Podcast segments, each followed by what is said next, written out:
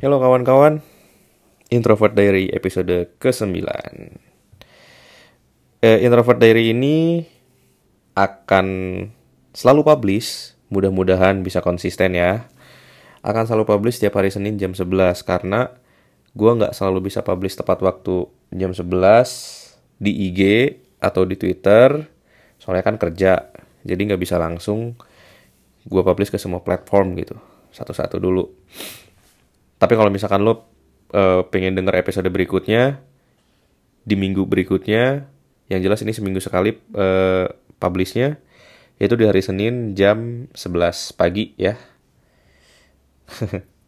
kalau misalkan gue baru publish hari Selasa, ya mungkin itu gue publish di IG-nya hari Selasa atau di Twitternya gitu. Tapi untuk dari podcastnya sendiri sudah bisa didengarkan di hari Senin jam 11 oh ya gue pengen menanggapi soal beberapa episode yang relate dengan kehidupan teman-teman gue. Soalnya ada beberapa yang nge-DM, terus ada juga yang nanyain, Van lo ngomongin si siapa sih itu? Asalkan lo tahu, nggak akan pernah gue kasih tahu sama lo, nggak akan pernah gue reveal identitasnya, karena ini sangat rahasia. Dan gue juga nggak sih nggak ngasih clue-clue apa pun. Jadi nikmatin aja sih podcastnya. Kenapa lo pengen tahu siapa orangnya sih? Kepo banget dah. Yang jelas ya ya maklum sih. Gratis juga. Hah, oke. Okay. beberapa waktu lalu ada yang nanya sama gue dan gara-gara pertanyaan ini jawabannya menjadi terus berputar-putar di kepala gue dan pertanyaannya adalah Van, gimana sih caranya mencari istri? ini pertanyaan yang sangat luas ya. Pertanyaannya ini gue bingung mau jawab kayak gimana karena gue juga belum gue juga nggak tahu gimana caranya gue bisa ketemu sama istri gue. uh, gue menikah di umur 29 tahun di mana gue sebenarnya tidak masalah tidak menikah seumur hidup gue tapi ternyata ada hal yang dimiliki oleh calon istri gue yang membuat gue ingin menikahi dia gitu. Itu mah feeling sih insting ya feeling aja. Mungkin karena ya gue kerjaan udah oke okay, gaji lumayan tujuan hidup sudah tidak punya. Dan menikah itu membuat gue memiliki tujuan hidup baru Mungkin suatu saat gue punya anak, waktu dulu ya Alhamdulillah sekarang udah punya anak. Mungkin suatu saat gue akan nyicil rumah, akan beli mobil, kita akan liburan bareng, apalah gitu. Jadi bagi gue menikah itu adalah menciptakan tujuan baru. Yang di mana gue tuh sudah tidak punya tujuan hidup teman-teman. Tujuan gue satu-satunya itu adalah menjadi seorang stand up comedian yang mana itu sudah sudah hancur di berapa tahun yang lalu ya gara-gara cewek lagi. menurut gue ada menurut gue pasti ada seseorang yang merubah arah hidup lu. Pasti ada seseorang yang merubah arah hidup lu. Dan bagi dan dalam hidup gue itu adalah mantan gue eh ini jadi ngomongin mantan ya. Inter, intermezzo aja sih tapi gimana cara mencari istri paling gue bisa kasih tahu buat karena yang nanya ini cowok ya jadi ini mungkin untuk cowok. Memang ini ternyata uh, pertanyaan yang cukup luas, cukup general ya, apa ya, cukup luas lah.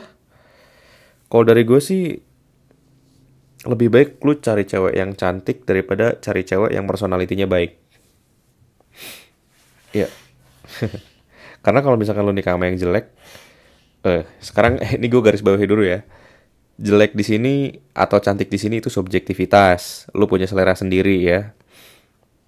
Gue punya punya tipe yang cantik, ada juga tipe yang jelek bagi gue. Bagi lu mungkin ya nggak tahu. Nah, menurut gue lebih baik nikah sama perempuan yang cantik daripada yang perempuan yang biasa aja atau yang bukan di selera lu atau yang jelek, tapi yang personalitinya baik gitu gue sih lebih pilih yang cantik ya karena um, pemandangan pertama ketika eh anjing belibet lagi. Pemandangan pertama ketika bangun tidur itu adalah hal yang sangat penting teman-teman. Kayak bangun tidur lu buka mata terus uh, apa pemandangan pertama yang lu lihat itu adalah istri lu yang jelek. Ya gimana gimana gimana hari lu akan menjadi baik gitu gimana hari lu akan menjadi bersemangat gitu dan pemandangan pertama ketika bangun tidur itu tidak tidak ada kompromi jadi kayak lu bangun tidur ces lihat istri lu yang biasa aja dan lu kayak nggak nggak dia orangnya baik dia orangnya baik nggak nggak bisa gitu nggak bisa gitu tidak bisa dong. Jadi menurut gua ya kan laki-laki kodratnya gitu ya. Karena kan yang menghancurkan kehidupan laki-laki itu adalah harta tahta wanita. Wanita di sini nggak mungkin wanita yang personalitinya baik dong. Wanita di sini adalah ya wanita cantik yang bisa menaklukkan hati lu gitu. Yang bisa membuat lu meleleh gitu. Memang effortnya itu beda. Beda sama effort nemuin perempuan yang biasa aja tapi personalitinya baik dibandingkan menemukan perempuan yang atau mendapatkan perempuan yang cantik e, di samping personalitinya baik atau jelek ya karena ketika lo berhadapan dengan sesuatu yang di mata lo tuh sangat segar gitu sangat mahal. Maka e, lo tuh mulai membuat banyak batasan. Kayak aduh dia cantik gue mah jelek gitu. Gue mah nggak pantas buat dia. Dia mah cantik kayaknya treatmentnya mahal apalah segala macem lu pikirin. Padahal just do it man. Kenalan mah kenalan aja. Lu bisa dapetin apa yang lu mau. Cowok tuh nggak harus ganteng buat dapetin cewek cantik karena ya kalau lu lihat di sosmed lu lihat di sosmed ya pasangan cewek cantik cowok jelek tuh biasa aja kayak pemain sepak bola dari Prancis Bakari Sagna jelek banget mukanya. Tapi istrinya cantik model coy. Nah itu biasa gitu. Tapi kalau misalkan cowoknya ganteng banget cowoknya jelek banget viral coy tau gak sih? Tau gak sih pasangan yang uh, si cowoknya itu ganteng banget terus ceweknya jelek banget gitu yang dapat jelek ini kata netizen loh ya. Yang dapat banyak hujatan si ceweknya tuh. Sementara cowoknya tuh banyak yang muji. Nah ini ini namanya cowok nih. Lihat cewek itu dari hatinya gitu. Ya menurut gue dia bisa tahan berapa lama sih? Istri gue juga kayak ini nih pasangan pasangan zaman sekarang anjing. Itu cowok bisa bisa tahan berapa lama sih? Kalau dia sampai nikah sampai meninggal bersama gue salut gitu. Tapi kalau sampai sekarang dia belum teruji lah. Mungkin aja dia kayak gitu buat viral aja buat banyakin follower IG-nya biar dapetin endorsement. Ya nggak tahu gitu ya. Karena memang gitu gimana kalau misalkan dapetin cewek yang cantik tapi nggak tapi ternyata personalitinya jelek. Menurut gue personality mah lu bisa bentuk ketika sudah menikah walaupun memang karakter itu tidak bisa dirubah tapi ketika lu sudah menikah tuh um, ada negosiasi teman-teman um, ada hal entah apa yang gue lewatin sejauh ini ya kayak uh, yang jelas gue tuh dibandingkan pacaran gue tuh lebih suka istri gue yang sekarang. Dibandingkan pacaran artinya ada banyak berubah dong dari dia ada banyak yang berubah dong dari dia kan. Jadi sebenarnya ketika sudah menikah tuh lo akan banyak kompromi soal personality gitu itu penyesuaian lah. Bagaimana cara lo mentreat relationship lah gitu ya. Yang penting mah ngobrolnya nyambung. Ya gue dulu pernah deketin cewek cantik tapi dia nggak tahu Albert Einstein anjing aing ilfil anjing masa nggak tahu Albert Einstein? Ya jangan sama yang gitu-gitu banget gitu. Ya makanya personal itu mah nggak nggak masalah sih menurut gue yang penting ngobrol nyambung gitu. Soalnya gue gue juga pernah pacaran sama cewek yang nggak cantik-cantik banget bagi gue ya tapi waktu itu gue jadian sama dia karena gue pengen punya pacar aja gitu. Gue bosan sendirian. Eh gak nyambung coy ngobrolnya. Sebenarnya kalau ngobrol-ngobrol yang ringan-ringan mah nyambung-nyambung aja tapi kayak udah ngobrol agak berat gitu gak nyambung dan jadi berantem cuy salah satu contohnya ya kayak waktu dulu tuh eh ngomongin soal oh iya dia tuh ngomong kayak gini ngomongin soal tabur tuai katanya. Ada dia tuh mengenal yang namanya teori tabur tuai. Apa tuh teori tabur tuai? Teori tabur tuai itu adalah ketika kita berbuat baik dengan seseorang maka kita akan menuai uh, hasilnya. Hasilnya itu adalah uh, kebaikan dari orang lain lagi katanya kayak gitu. Terus gue debat kan sama dia kan ya menurut gue gue nggak setuju sama teori tabur tuai. Karena ketika kita menabur terus kita ingin menuai bukankah itu tidak ikhlas? Gue tuh bilang kayak gitu. Seharusnya kalau lu pengen menabur ya tabur aja udah. Gak usah lu tuai gitu. Kalau memang teori itu benar berarti itu mengajarkan kita untuk tidak untuk pamrih gitu. Mengajar kita untuk pamrih gitu. Terus dia kayak bla. Terus entah obrolannya ke mana yang pada akhirnya gue tuh dia tuh ngambek aja. Debat debat terus dia ngambek. Ya perempuan kalau kalah debat gitu ya bisa ngambek ya. Ngambek terus gue tuh bilang kayak ya hidup mah kayak minum kopi kata aku tuh. Kopi panas gitu. Nggak perlu jangan diminum sekaligus nanti bibir kamu sariawan. Ya minum sedikit sedikit aja tapi nikmat. Ya maksud gue kan hidup mah mengejar impian atau apa segala macam jalanin aja hidup mah jangan buru-buru gitu. Nanti kan capek sendiri. Terus dia jawab gini aku kan gak suka kopi. Anjir. Ya maksud gue bukan soal minuman ya ini ya. Ini tuh soal kehidupan tapi tapi kenapa lu jawab tapi aku nggak suka kopi ya bodoh amat. Lo mau suka bandrek suka bajigur ya bodoh amat. Gue mah nggak ngomongin minuman gue ngomongin ngomongin kehidupan. Aduh itu sampah dah. Pada akhirnya ngambek dia. Anjir. Nah dari situ gue tahu kalau dari ngobrol aja nggak nyambung gitu.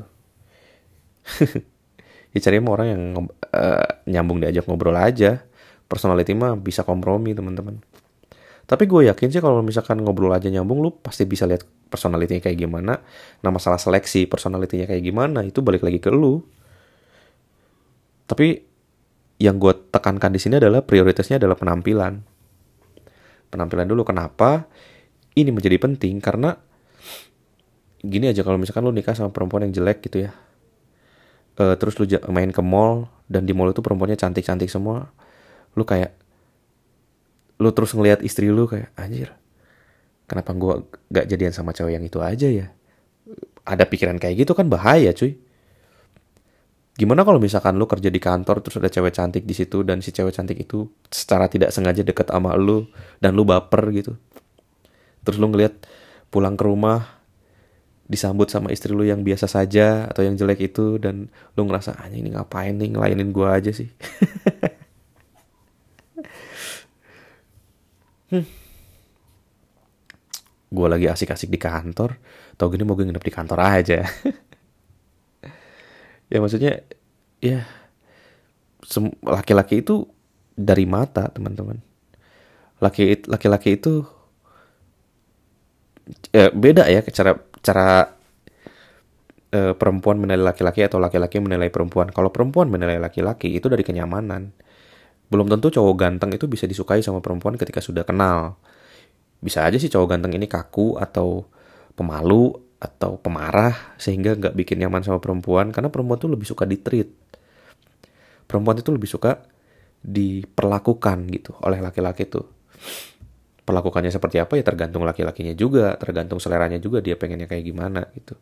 Yang jelas perempuan tuh mencari kenyamanan gitu untuk laki-laki itu. Ya kenyamanan itu salah satunya bisa jadi dari sifat, material, material, material lagi. Material terus uh, keturunan mungkin, penampilan mungkin ya kenyamanan itu macam-macam. Tapi penampilan kayaknya enggak deh. Tapi kalau laki-laki itu udah pasti dari penampilan cuy Kan ada yang bilang dari mata turun ke hati itu udah paling bener tuh. Cara laki-laki melihat seorang wanita itu dari mata turun ke hati. Karena kalau dari hati naik ke mata itu melawan gravitasi, berat cuy. cobain aja dah, cobain aja lu dari hati naik ke mata, berat coy. Karena itu melawan gravitasi. Maksudnya lu mau bertahan sampai kapan gitu. Itu akan memperberat kemampuan survival hubungan lu kalau lu nikah sama yang kalau lu hanya menikah berdasarkan personality yang baik doang gitu itu akan sangat menguji kemampuan survival lu. Tuhan tuh memang memberikan ujian gitu ter terhadap umatnya. Tapi ngapain lu bikin sendiri ujian tersebut gitu? Karena Tuhan itu udah udah pasti nguji gitu. Jadi kalau dari gue sih ya itu. Menikahlah dengan perempuan yang cantik. Nah terus zaman sekarang nih ya gue ngobrol sama beberapa perempuan. Gue tanya gitu kamu nanti mau jadi ibu rumah tangga atau jadi um, wanita karir. Enggak deh kayaknya aku nggak kebayang jadi ibu rumah tangga aku mau jadi wanita karir. Memang iya sih. Kalau lu udah kerja sekarang lu nggak akan kebayang mau jadi ibu rumah tangga karena pasangan aja lu mungkin belum punya. Nikah aja lu belum ngerasain gitu. Jadi lu nggak tahu gimana rasanya untuk nggak tahu gimana bayangan untuk menjadi ibu rumah tangga gitu. Cuman menurut gue ibu rumah tangga atau perempuan yang full time ngurus keluarga itu itu sangat uh, apa ya itu sangat lebih baik sangat lebih baik itu lebih baik daripada ibu yang daripada wanita karir gitu bagi gue ya. Karena uh, alhamdulillah ya istri gue jago masak. Gue pikir juga gue pengennya jadi sama wanita karir gitu. Dulu tuh tapi uh, pada akhirnya gue menikah sama perempuan yang bukan wanita karir dan menurut gue hidup gue mungkin lebih ringan daripada suami-suami yang istrinya udah kerja ya. Karena kerja itu kan e, menciptakan tekanan ya. Menciptakan tekanan entah dari atasan entah dari teman-teman atau bahkan perempuan mah ya. Bahkan kalau misalkan ada perempuan lain yang bajunya sama juga dia kesel coy gitu sekarang dia punya pergaulan yang namanya pekerjaan di mana itu pusat dari semua tekanan dari atasan terus dari teman-teman mungkin teman-temannya istri lo ada yang beli mobil terus dia panas pengen beli mobil juga maksudnya ya banyak lah hal-hal lain gitu yang cobaan di luar cobaan di luar relationship lu gitu, relationship pernikahan lu. Jadi sepertinya gue nggak tahu ya gue belum pernah nikah sama sama wanita karir juga. Jadi sepertinya sepertinya lebih berat menikah dengan wanita karir deh daripada yang bukan wanita karir gitu. Kalau yang bukan wanita karir ya sudah dia bisa fokus ngurusin gue. Seperti yang istri gue lakukan dia fokus ngurusin gue, ngurusin keuangan. Menurut gue derajatnya itu tidak rendah kok. Malahan menurut gue derajatnya lebih tinggi. Gue sangat respect. Gue sangat respect sama ibu rumah tangga gitu. Karena dia memanage semua yang ada di rumah. Termasuk tamu-tamu yang datang. Uh, terus tabungan untuk masa depan dia ngurus juga. Uang yang gue pegang dia ngurus juga gitu. Dan itu tidak mudah gitu. Terus ingin beli apa-apa dia pasti mikirin dulu kira-kira masih udah udah butuh banget atau enggak. Kalau enggak bisa disalurkan eh, uh, ke hal yang lebih dibutuhkan bulan ini. Nah itu tuh menurut gue dengan pengala dengan dengan tidak adanya pengalaman bekerja atau minimnya pengalaman bekerja terus dia bisa ngehandle itu semua menurut gue itu luar biasa sih. Sementara wanita karir yang identik dengan uh, passionnya dalam bekerja, mentalnya itu adalah menciptakan uang sendiri, menghasilkan menciptakan menghasilkan uang sendiri yang dia pikir di, agar dia tidak terlalu bergantung ter, uh, terhadap suami. Um, lalu nanti gajinya suami dapat didapatkan sama dia dan um, akhirnya gajinya dia dipakai buat kebutuhannya dia sementara gaji suami dipakai buat kebutuhan keluarga nggak semuanya kayak gitu sih ya. Cuman megang uang menghasilkan uang sendiri ada ada bagusnya menghasilkan uang sendiri gitu. Tapi kan wanita karir pola pikirnya juga udah pola pikir kerja sih. Jadi sepertinya penyesuaian untuk akan lebih effort lagi gitu akan lebih apa ya kerja keras ekstra gitu ketika wanita karir ini menikah lalu menyadari bahwa penghasilan yang dia dapatkan itu bukan hanya milik dia lagi gitu loh. Nggak tahu juga sih ini hanya hanya uh, bacotan gue doang. Um, terus kalau lu nikah sama wanita karir lebih baik lu jangan tinggal sama mertua cuy karena mertua tuh nggak suka wanita karir kemampuan manajerial kemampuan leadership itu nggak berguna di hadapan mertua yang berguna di hadapan mertua itu adalah kemampuan masak, ngepel, cuci piring, apalah gitu, segala macem. mertua mana peduli lu bisa bisa managing project, lu bisa ngelid uh, tim gitu. Oh, mana peduli. Yang jelas kalau misalkan pagi-pagi lu nggak masakin buat suami lu terus itu kelihatan sama mertua, udah lu mampus. Jadi lebih baik kalau misalkan lu menikah dengan seorang wanita karir, lebih baik tinggallah berdua. Beli rumah atau nyicil kontrakan. Seharusnya lu lu mampu beli rumah sih. Karena kan gajinya juga dua ya. Mampu sih harusnya sih kayak teman gue tuh yang ceweknya kerja di bank terus cowok juga kerja di bank. Oh ya jelas ya di bank ya. Udah pada beli rumah. Cuman ya itu ya. Uh, menurut gue kebahagiaan ketika menikah itu tidak datang dari materi tapi datang dari bagaimana relationship lu dengan keluarga itu atau relationship keluarga lu itu bergulir dengan sehat gitu. Itu yang membuat bahagia. Makanya kan uh, dalam agama gua bilang kalau penghasilan tuh walaupun kecil asalkan kita pandai bersyukur maka akan lebih nikmat rasanya gitu. Ya itu itu itu karena eh, sirkulasi relationship lu tuh sehat gitu.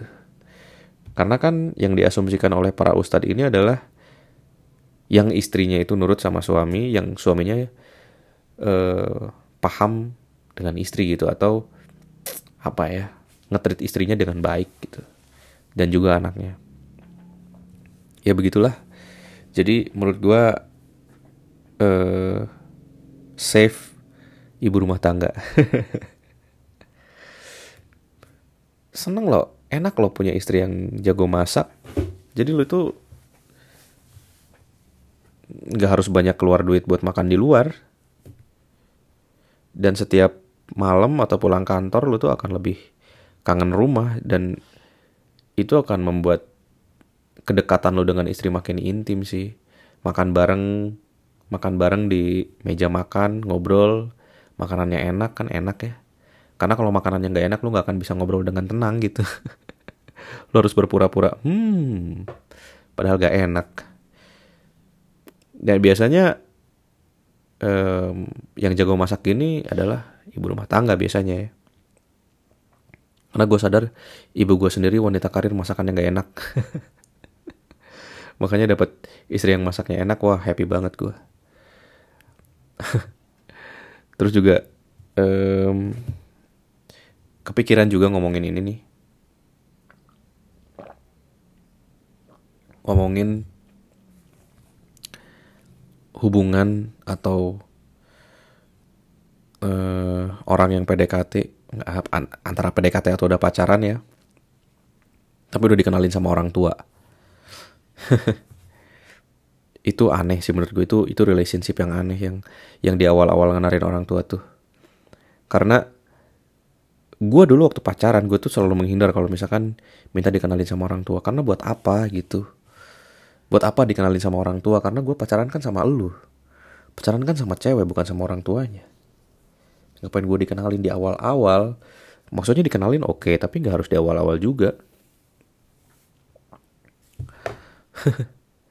Karena lo tau gak sih, kenapa pacaran itu menjadi menyenangkan atau berkomitmen itu menjadi menyenangkan? Karena itu adalah um, inisiatif lo berdua gitu. Yang mana lo akan main bareng, dijemput, nonton bareng, makan bareng, itu tuh berdua. Dan ketika lu dikenalkan sama orang tua ketika gue dikenalkan sama orang tua pasangan itu kayak jadi ada beban coy. Karena jadi ada orang ketiga. Jadi ya gitulah kayak kalau sebelum dikenalin sama orang tua kita bisa janjian. Kita bisa janjian di mall ketemuan di sana terus jalan atau misalkan pengen dijemput ya tinggal bilang aja. Tapi kalau udah kenal sama orang tua itu, itu menjadi suatu keharusan coy orang tua tuh kayak nanti tuh orang tua tuh bakalan bilang kayak ya udah nanti kalau main sama kamu dijemput aja ke sini ya. Bapak nitip sama anak bapak sama kamu ya. Wah itu udah udah jadi beban tuh udah udah kayak gitu tuh. Yang asalnya lo happy antar jemput dia. Happy main bisa janjian.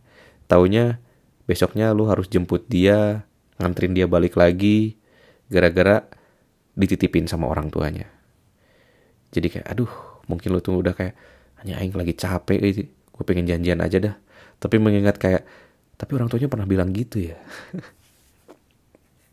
jadi beban aja gitu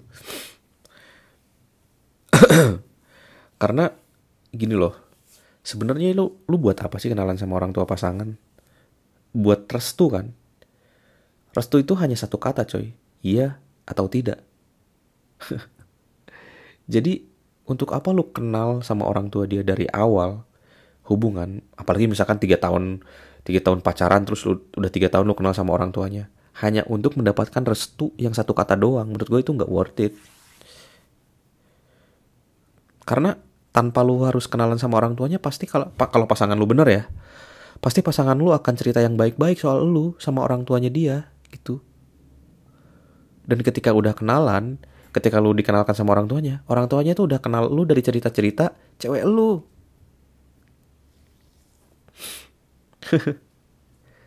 Jadi menurut gua eh aneh sih kalau dikenalin di awal-awal. Terus kan ada yang bilang katanya eh, kalau deketin cewek apa cara untuk deketin cewek adalah deketin orang tuanya. Menurut gue itu lebih nggak masuk akal lagi. Lo belum kenal sama ceweknya nih, belum kenal banget. Terus lo kenalan sama deketin orang tuanya biar lo nanti bisa memulai hubungan dengan anaknya. Menurut gue itu absurd. Gimana kalau misalkan lo udah kenalan sama orang tuanya, terus orang tuanya membolehkan anaknya berhubungan sama lo dan membujuk anaknya itu sehingga pada akhirnya lo berhasil jalan sama si cewek ini dan ternyata cewek ini rese. Gimana coba? Gimana mengakhirinya? Mau mengakhiri, tapi udah gak enak sama orang tuanya. Yang pada akhirnya lu hanya terperangkap dalam hubungan yang tidak sehat. Terperangkap dalam hubungan yang palsu gitu. Itu makin absurd lagi. Ya janganlah ya. Janganlah deketin cewek terus deketin orang tuanya dulu. Janganlah. Aneh sih kalau kayak gitu sih. Terus ngomongin apa lagi tadi ya? Um, ketemu sama orang tua. Uh, kok gue jadi pelupa gini ya? Ketemu sama orang tua, lalalalala. Um, oh iya, oh iya, gini gini. Terus gimana kalau orang tuanya gak ngerestuin? Ya. Nah, gue tuh juga dulu tuh waktu sama mantan gue tuh gue nggak direstuin sama orang tuanya terus mantan gue marah kenapa lu gak kenal sama dia dari awal ya menurut gue yang salah bukan gue dong mungkin lu ceritanya lu jarang cerita sama orang tua lu gitu. Atau kalaupun lu cerita lu lu ceritain jelek-jeleknya gue atau gimana gitu. Ini kan masalah ini tuh adalah kerja sama tim teman-teman. Jadi kalau misalkan orang tuanya tidak merestui mungkin ada yang salah dari dari pasangan lu gitu. Dari pasangan lu ke orang tuanya dia gitu. Dan kalau memang pasangan lu bener, dia pasti memperjuangkan lu untuk mendapatkan restu orang tuanya. Gue sih males ya kalau misalkan uh, si pasangan gue gitu ya, terus orang tuanya nggak merestui dan dia cuma bilang kayak, aduh orang tua aku nggak ngerestuin nih, gimana ya? Terus aduh susah deh si mama mah kalau kalau udah nggak mau tuh dulu juga mantan aku dia nggak suka susah anjing kalau udah kayak gitu mah mendingan putusin aja coy ngeluh doang kecuali misalkan um, dia tuh kayak ibu aku nggak ngerestuin aku eng. Ibu aku tuh sukanya sama cowok yang kayak gini gini gini loh. Kamu bisa nggak sih untuk sementara jadi cowok yang kayak gitu walaupun fake gitu ya? Tapi at least itu tuh ada rasa dari dia untuk memperjuangkan ada usaha dari dia untuk memperjuangkan hubungan gitu. Si mama tuh sukanya martabak loh. Besok bawa dong martabak ke rumah.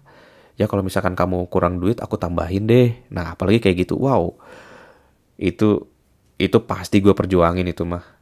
Kalau ketemu sama perempuan yang kayak gitu maksud gue tuh kalau memang nggak direstuin ya bisa bisa dirubah itu mah selama selama lu mau sama-sama berusaha gitu. Maksud gue di sini tuh yang ingin gue tekankan adalah lu nggak perlu restu orang tua coy. Untuk untuk mendapatkan uh, perempuan yang lu pengen gitu yang cocok sama lu ya gimana coba? Kenal dari awal juga belum tentu direstuin. Bisa aja orang tua itu fake. Orang tua tuh banyak orang tua yang di depan kita tuh baik tapi di belakang tuh jelek. Ngomong ke si anaknya tuh jelek coy. Jadi ya sudah menurut gue restu restu tuh tidak ya penting untuk nikah tapi bukan prioritas lu gitu. Prioritas lu adalah hubungan lu. Kalau misalkan dua-duanya ingin memperjuangkan ya pertahanin sampai akhir coy. Sampai akhir sampai jadi lah kalau bisa mah gitu. Yang gue maksud di sini tuh perjuangkan kebahagiaan lu lah. Tapi balik lagi ya mengenalkan orang tua mengenalkan pasangan ke orang tua di awal-awal itu sungguh sesuatu yang sangat aneh. Kasihan sih kasihan ke cowok atau ke orang yang dikenalinnya kayak beban apalagi kalau misalkan udah dikenalin ke orang tua terus orang tuanya baik di hadapannya si pasangannya pas udah si pasangannya pulang bilang ke anaknya mama tuh nggak suka lo sama dia. Masa dia kayak gini gini gini gini? Anjis. Jadi sebenarnya mau jadi mau menghubungi apa menghubungi lagi ngejalin hubungan tuh lu atau orang tua lu sih? Ya udah berapa menit nih ya sudah 32 menit. Alhamdulillah. Lumayan sih lumayan. Ini sebenarnya masih banyak topik bahasannya tapi gue bagi aja buat episode berikutnya. Sebenarnya gue um,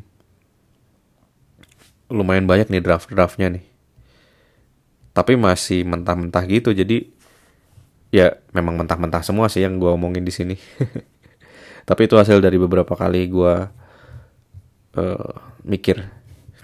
Thank you yang sudah dengerin ya teman-teman. Jadi kalau misalkan pengen komentar atau ingin say hi atau apa pun itu bisa lewat Twitter at Irfauzan atau DM aja lewat IG at Irfan Fauzan underscore. Uh, silahkan bebas. Buat teman-teman gue yang pengen tahu siapa yang lagi gue omongin identitasnya jangan kepo oke okay? um, ya udah thank you ya teman-teman yang sudah dengerin. Bye.